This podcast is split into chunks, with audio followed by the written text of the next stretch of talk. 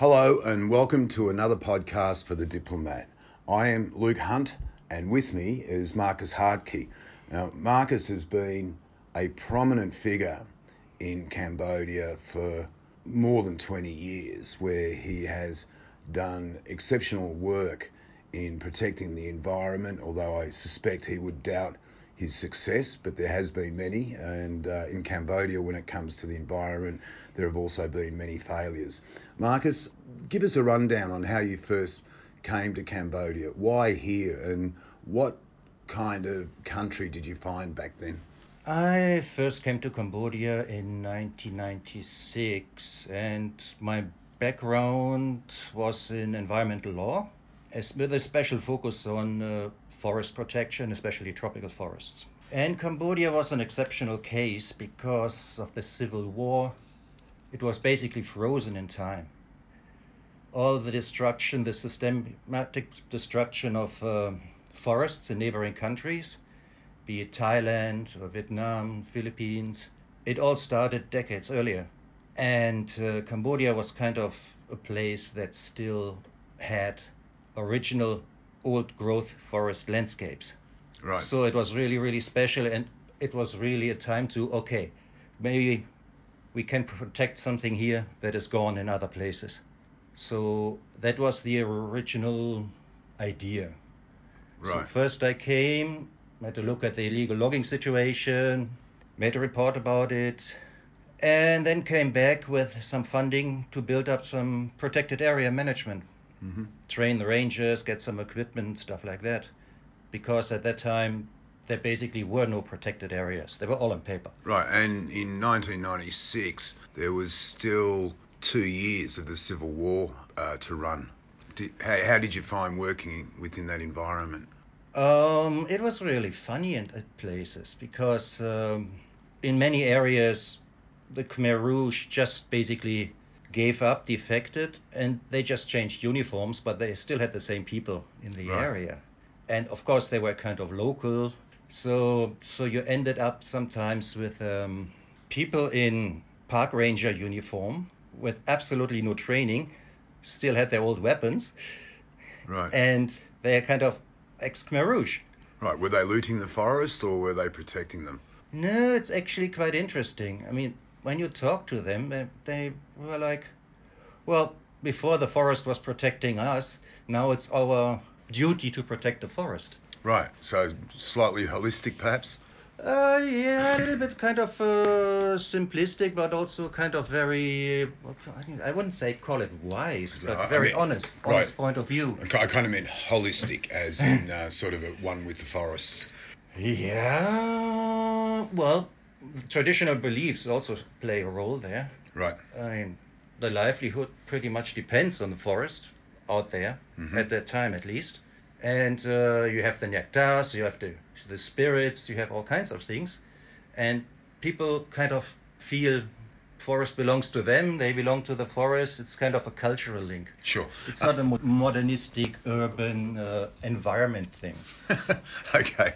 Uh, now, in you were involved and worked closely with law enforcement agencies. I mean, there was a famous bust in uh, a raid in two thousand in Thailand, I think, where you rescued uh, some cub tigers, and uh, that was quite unprecedented at the time. Yeah, that was one of the first actions against organized wildlife trade in Cambodia. Mm-hmm. Can you run us take take us through that?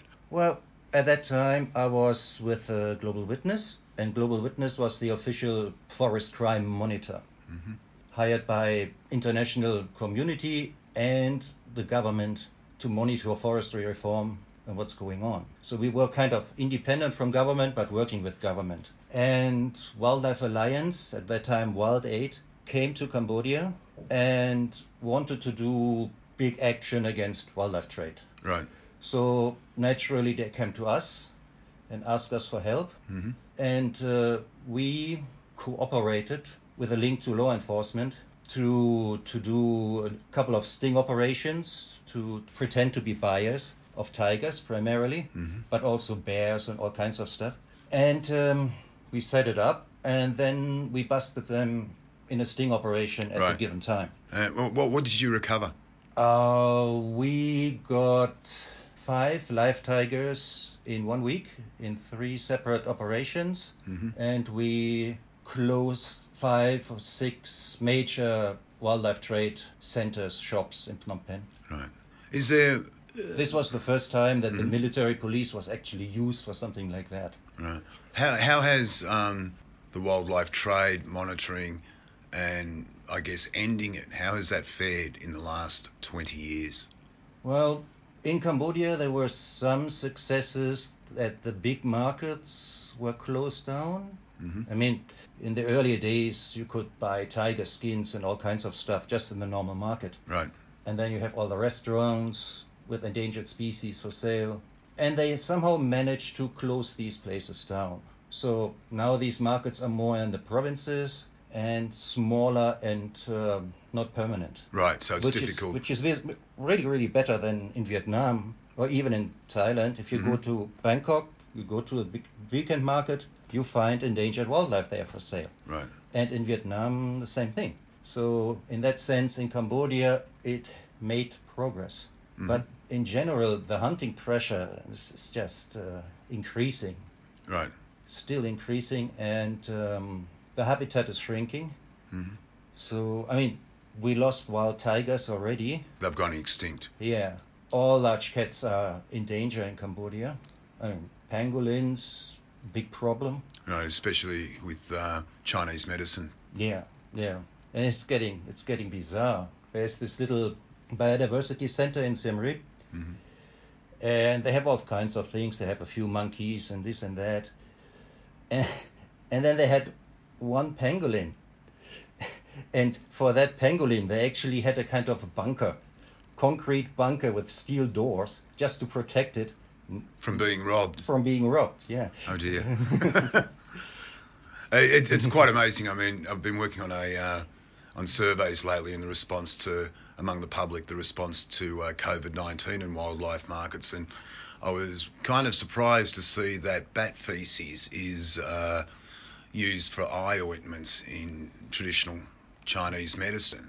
I hasten to add that's nonsense. It just really shouldn't be happening. How do you change people's behaviour? Oh, yeah, how do you change? Well, you can... Well, on the one hand, it's it's just changing by changing lifestyles. The more urban people get, the more they lose this traditional link, except when it comes to uh, high-profile, high-prestige objects like rhino horn. Right. Or something like that. Then uh, people are still... into it, but it's slowly fading away, even in China, as a kind of traditional mm. mainstream thing. Uh, not everything is bad, but uh, it shouldn't be done from endangered species. Right. I remember you saying uh, quite a few years ago now that uh, I think the biggest enemy were the roads, and that once you put a road through a forest, and people like putting roads through forests because each log is worth anywhere up to ten thousand dollars, and the more you can take, the more you can put in the bank. But is it possible to leave a large chunk of wilderness in Southeast Asia or Cambodia, to just leave it alone and let it be? Well, I mean, it's... personally, I'd like to see that. I think a lot of people would, but the human growth pressures are enormous. Yeah, well, we managed to hold the line for quite a while in Cambodia. Mm-hmm. And because Cambodia didn't have the same population pressure as other places, you still had large connected landscapes, right. which is different from just a little mountain and you call it a national park or so, and it's basically just an open zoo, so, and the rest is flat.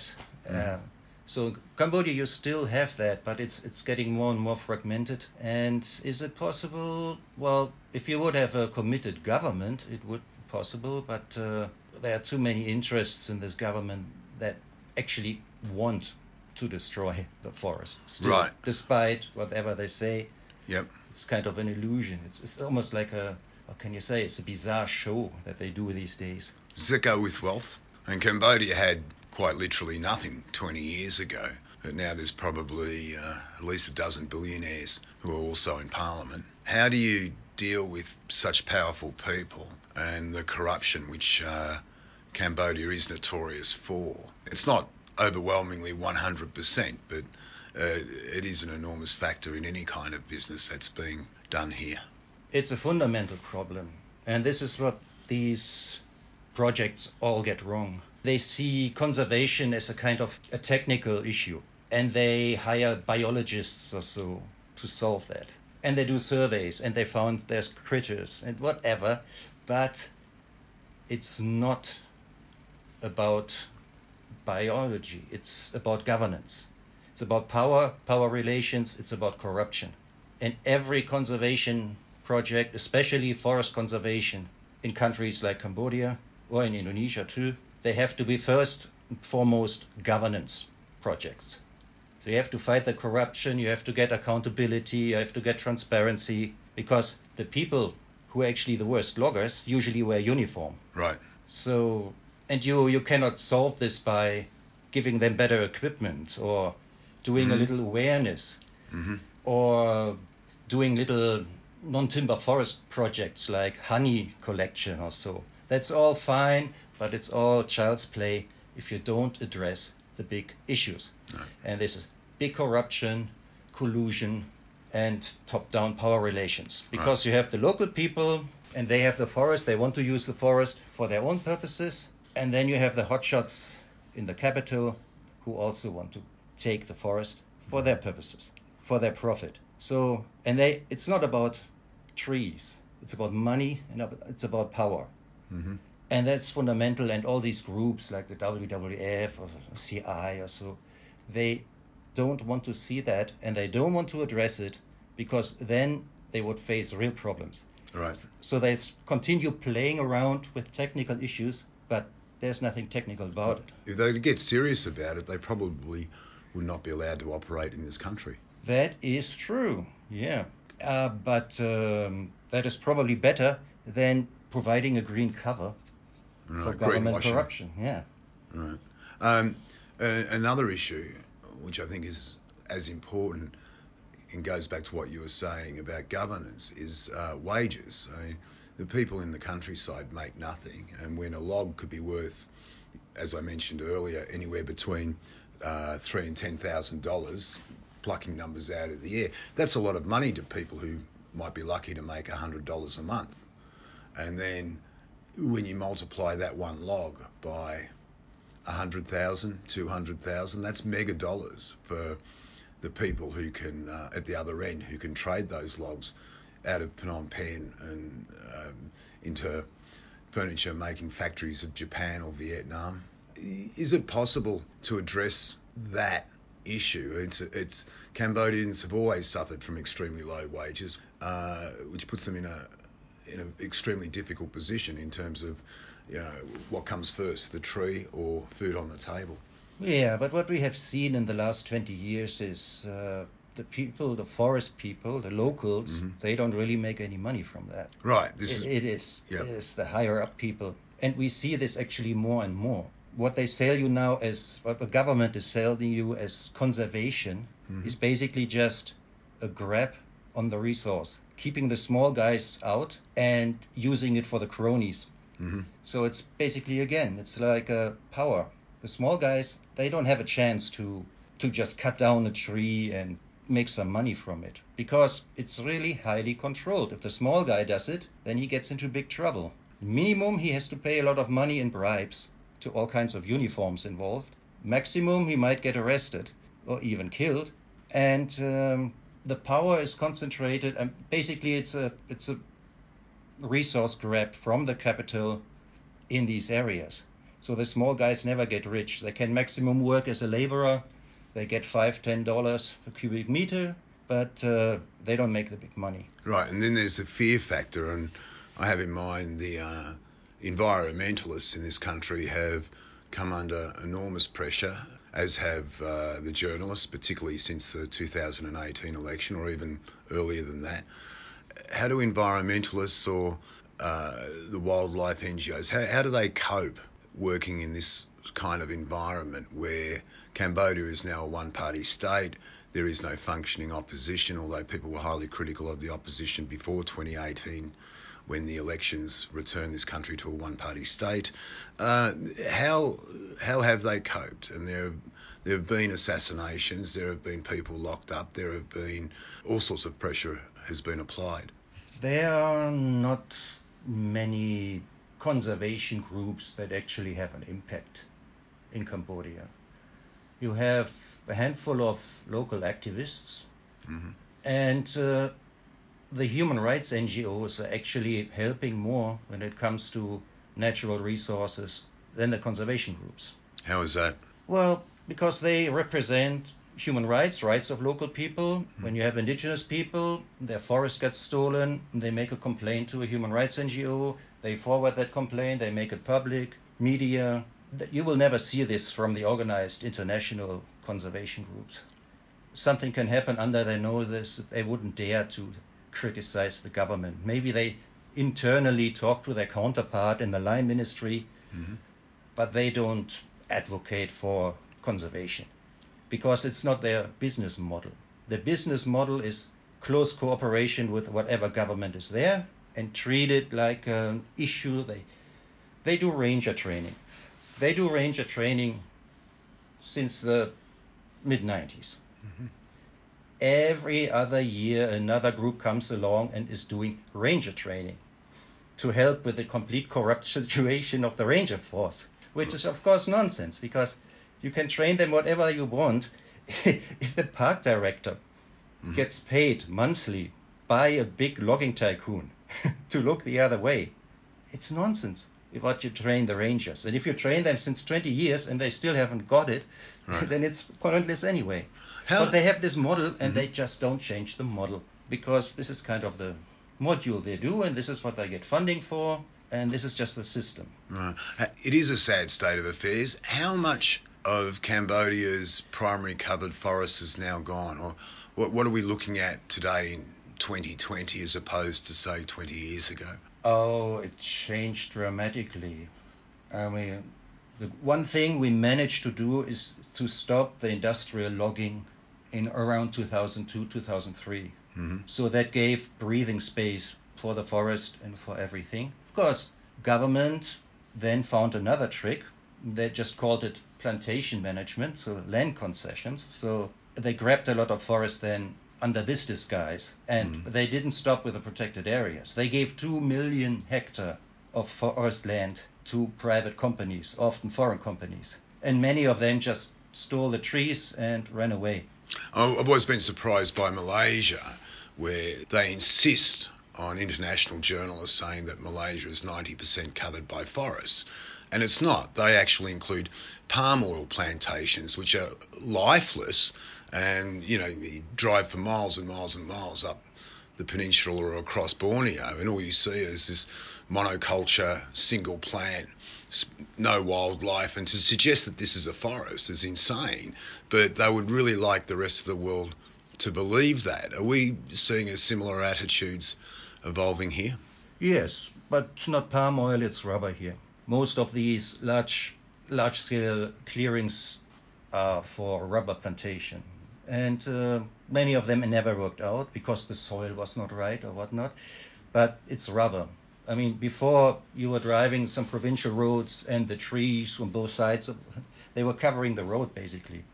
Now you see, you drive half across the country, you don't see forest, you see no. fucking rubber, and then, and then, uh, yeah, it's uh, it's pretty sad. It it went away rapidly, but. Uh, There are still landscapes out there, but they're getting more and more fragmented. Right. I'm thinking uh, the, the cardamoms is one area that might be saved, the Cardamom Mountains in the west-southwest of the country. Well, topography is basically the best, and it's actually the only real protection there is. Apart from wars. one, one, of the, one of the great uh, byproducts of thirty years of war here is that a lot of the forests and to some extent, uh, animals that were away from human habitat uh, managed to uh, recover or at least maintain wh- wh- where they were uh, basically before the colonialists arrived, I, w- I would imagine. Oh, yeah. Landmines, silent guardians of the forest. No, not so good for elephants, though, but uh, yeah. Yeah. But yeah, it's true. And in the, we could see that ten years ago, you fly over the country, you see exactly mm. cleared area, and then there's a bunch of old trees standing there for, I don't know, one thousand hectares, two thousand, five thousand hectares. Mm-hmm. And you know, ha, mines. That's why the trees are still there. Right. So, well, it's uh, it's not that much of a problem anymore. But the cardamoms are protected because they are mountains, and mountains usually last the longest. I mean, they're not right. as easy to convert for agriculture, for land grabs. And you see it in the in the east also. Mm-hmm. Mondulkiri, near the Vietnamese border. There's a protected area, and protected area or not, the Vietnamese came in. Government just sold everything, despite being a protected area or not. It was a, a red area, carbon trade. Right. Nobody interested. As in, as in R E D D, yeah. if I remember correctly, which was uh, a scheme touted around the world at one point about ten, fifteen years ago. Uh, it, it t- kind of stopped market trading in uh, carbon emissions. Yeah, they still they still promote it. It's right. still there, but it's yeah, it's another of these. Uh, A lot of people make money from it. You sure. have all these middlemen in there, and it's great for researchers, and it's funding international conservation groups, but uh, it's not working. And Cambodia is a classic example. Like that area in the east, big project, certified whatsoever. Ministry signed papers and gave forty thousand hectares to Vietnamese for rubber plantation. And you really see the Vietnamese grabbed all the lowlands, and only where the mountains start, that area is still there. So the, there's basically, yeah, they ignored the law. They ignored the whole concept of a protected area. Okay. So yeah, if you have if you have mountains, that's probably the last area to go. Mm. You see that in Thailand too. If you look at the map of Thailand, you have yeah. very much, a lot hey. of lowlands, but nothing there but the highlands.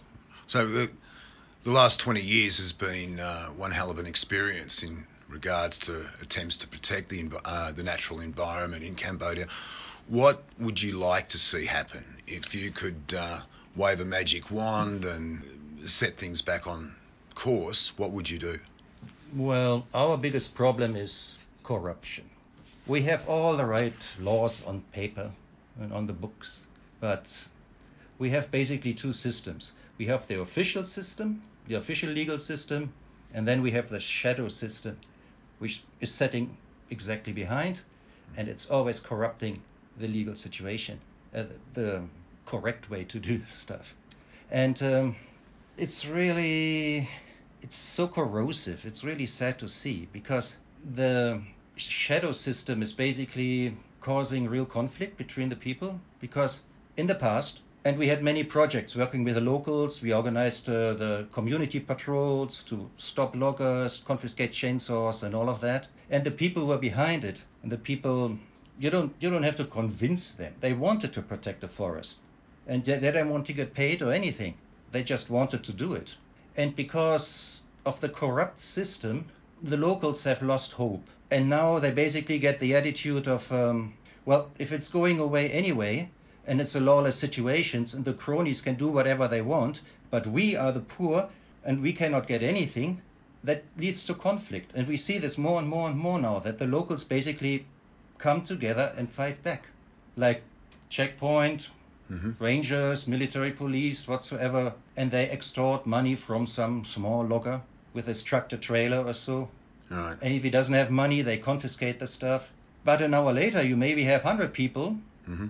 with, with clubs, and they come to the military police station or the ranger station, and they demand everything back, or they start burning down ranger stations and all that. This is happening now. Right. So the corruption and the injustice in the system is basically corroding management of anything in the system. It's corroding protection of the environment, and it's uh, corroding any kind of fair resource use. And that's that's the biggest problem we had. So it's a governance problem, and it's just coming from the top. We have too much um, impunity at the highest level. Everybody is just taxing the law and not mm. implementing it. So the small guys are corrupt, and they prey on the small guys. The big guys pay up in front. They can do whatever they want. We even had that last year. We had a huge logging operation in a protected area in the Cardamoms in Samkos.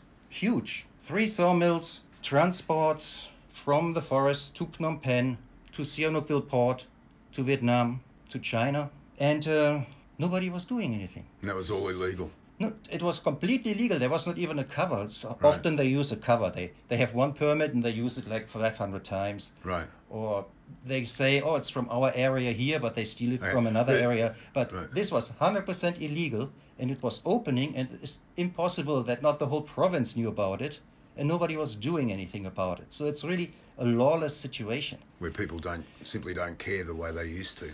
Is that fair? Well, some complain and the others just trying to get a little piece of the loot, a little piece of the pie. Just grab a little bit money from each truck that goes out. But you see, the whole system is corrupted in that sense. Because it's, it's impossible that the ministers here in Phnom Penh didn't know about it. Down to the lowest ranger level, everybody knew about it and nobody was doing anything. But we managed to stop it by using the European Union, by using the ambassador of the E U, who personally intervened with the Minister of Interior and presented proof. And a few days later, they went in and they burned everything down, the whole operation. So, so as you see, it's it's it's also chaotic. It's also chaos. They have different groups with different interests within government, and competing. They're competing too. Mm-hmm. So it's it's kind of mad. Yeah. on, that, on that note. Um, Marcus, you've been here from your native Germany for a long time. Uh, what are your plans for where next in terms of uh, the environment, whether it's Cambodia or elsewhere? Well, when I came with the funding, when I came back after my first trip with the funding for protected area, for ranger training and so, um, I thought it would take maybe a month. So I went to the ministry, and it's like, hey, I have some money for you to help you with your protected areas. Yeah. What do we do with the money? And the boss of the protected area office, he turned around, looked at the map behind him, and it's like, oh, there's one protected area. Oh, look, there's another one. Which one do you want? And I'm like, uh, okay, I I, uh, so I, I check for myself. What was you. supposed to be a month uh, became almost quarter of a century. Yeah, I, I just... one, and then, oh, let's still do this, and then, oh, yeah, let's still do that. Or it's like, uh, no, you shouldn't do it like this, you should do it like that. And somebody says, oh, good idea, here's some money, do it. Shit. Oh, well, I hope, you, I, I hope there's more coming your way. I think we're living in uh, extraordinary times, and uh, life in Cambodia, like everywhere else, is changing fast, particularly with the covid nineteen and the economic impact of all that. Marcus, look, thanks very much for coming in today. It's it's been a wonderful chat, and um, all the best for the future. Okay, thanks, bye.